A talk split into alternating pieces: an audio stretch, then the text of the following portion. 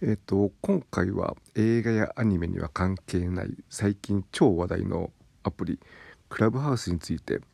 えー、そうですね分断と格差のクラブハウスという、えー、センセーショナルでキャッチーで、えー、生きったタイトルで、えちょっとお話をしたいと思います。こんにちは儚井凛太郎です。まあでもね結果はあのクラブハウスインストールしたけど、え話し相手がいないといういじけたオチになると思いますけれども、まあ、このクラブハウスってやっぱり先週の後半ぐらいから急に本当に急になんかあのクラブハウスが資金資金調達のために、えー、いろいろ告知拡散をしてそれで始める人が多くてということで広まったようなんですが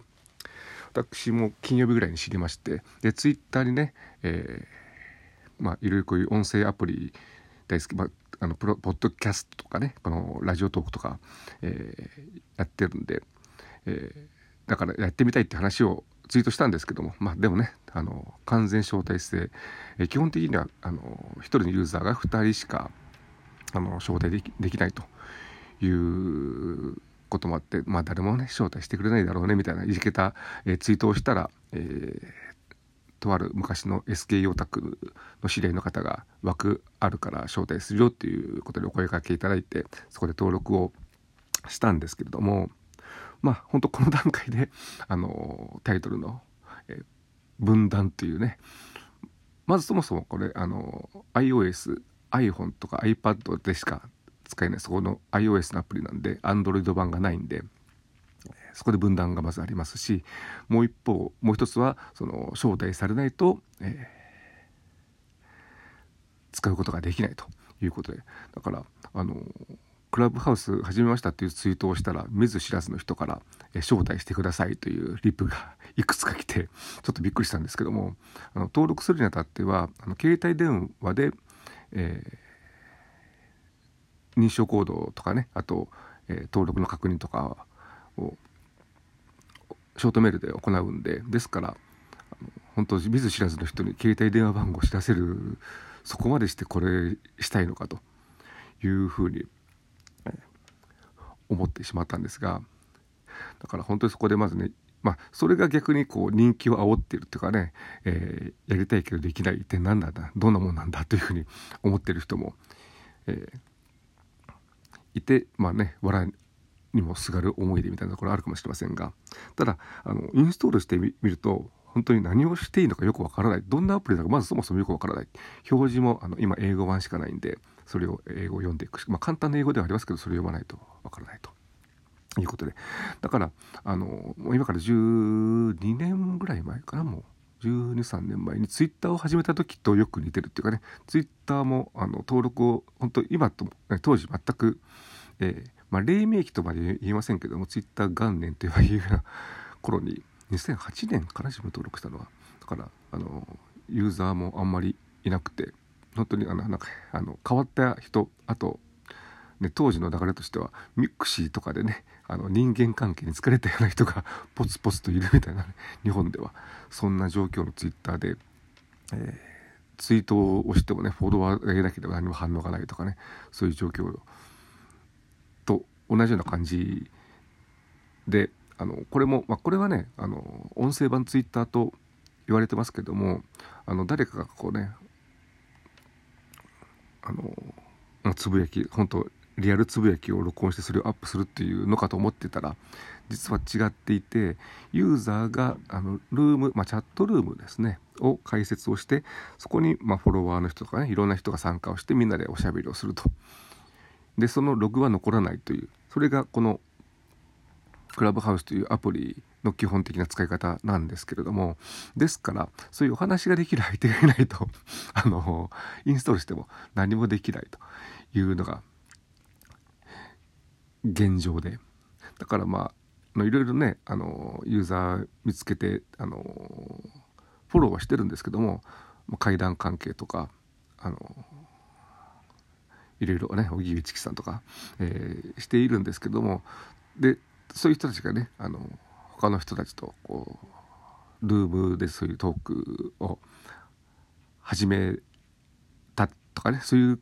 あの通知は来るんですけどじゃあそこにね自分が参加するかっていうとねその恐れ多くてとても参加できないというところもあって、まあ、そういう人たちの、えー、話を自分たちは聞くしかないという、まあ、これがあの分断と格差の格差の部分にあたるんですけどですからまああのそういう招待にあたって携帯電話番号を使うっていうことはその携帯電話番号を知ってる世の中のそういう関係性の人を、まあ、誘ってねっていうことが多分コンセプトとしてある。でそういったところであのリアルの仲間内で通話をする話をするというのがもう一つの使い方だと思うんですけども、えー、まあ、そういう友達も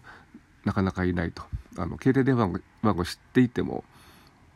まあ、世代的にね、あのー、こういうアプリを使いこなせる人はいないあまりないし、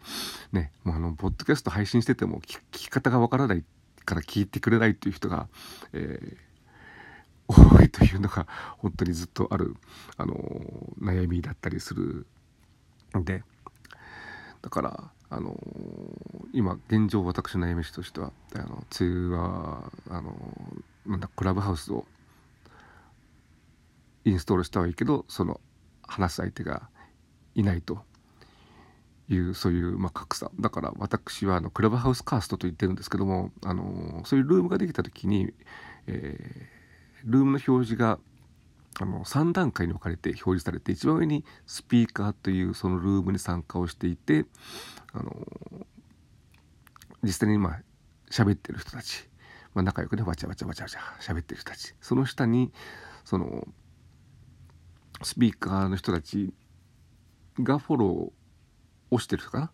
たちがフォロワーということであの表示されてでその下に、まあ、その他の人たちたまたま通りかかったオーディエンスみたいな感じで3つそもそも表示に3つの階層に分かれて、えそこで本当に格差がありますしで、まあ、そこに参加したい時はあの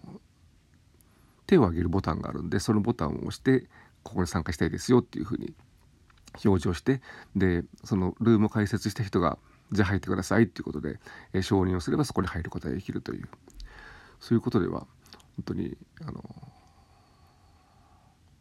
ヒエラルキーがしっかりしてるところだ。まあそうしないとね誰でも入って OK っていうなるとあの大変なことになってしまうんで当然システム的にはそうなんでしょうけれどもなかなかあの私のように、えー、友達が少ない人にとっては、えー、使い方が実感できないアプリかな。だからねあの一人でも私の知り合いの人が、えー、参加していただいてそこで会話を始めていくとそこから入れるとあのつながりが広がっていくとは思いますので、えー、まあ、これを聞いてね、えー、まあ、クラブハウスをやっている方で同じような境遇の人とかいらっしゃいましたらあのクラブハウスで「はがない凛太郎」「はがないひらかな」「凛太郎」は倫理の倫に太郎桃太郎金太郎太郎で検索すると出てくると思いますのでフォローをしていただければと。いうふうに思ってますしあと、まあ、何人かねあの招待したい方いらっしゃいますので、えー、招待をしてあの実際にやっていただいてまあ続ける続ければその後で判断していただければいいと思いますしまあね今話題の、えー、クラブハウスということでさっきも言いましたように選ばれた人しか参加できないという、えー分断されているアプリでもありますのであのやっていただければインフルエンサーとかね、えー、そういうこととかこうよく見られるところもあるかもしれませんのでどうぞよろしくお願いいたします。まあ、今のねこのシステムだからあとねあの週末の夜あたりは結構あの見てたルームでよ落ちる落ちるっていう話が出たりしてますんで急にユーザーが増えて、えどうなるのかというところもあると、思いますので、まあ、しばらくやっぱりね様子見るところもあるかもしれませんが、まあ、どんなもんかなということで、えー、始めたいあとなんかねあの招待枠が2つあるんですけれども、あのそのなんだクラブハウスのユーザーが電話帳に登録してる番号の人が、えー、クラブハウスのアプリをインストールしてアカウントを作ったら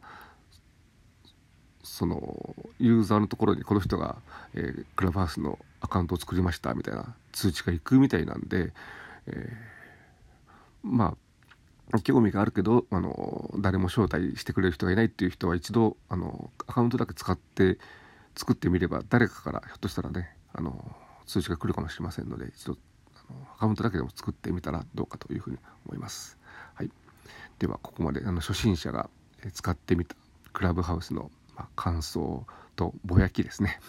お話をさせていただきました。ここまでお聴きいただきありがとうございました。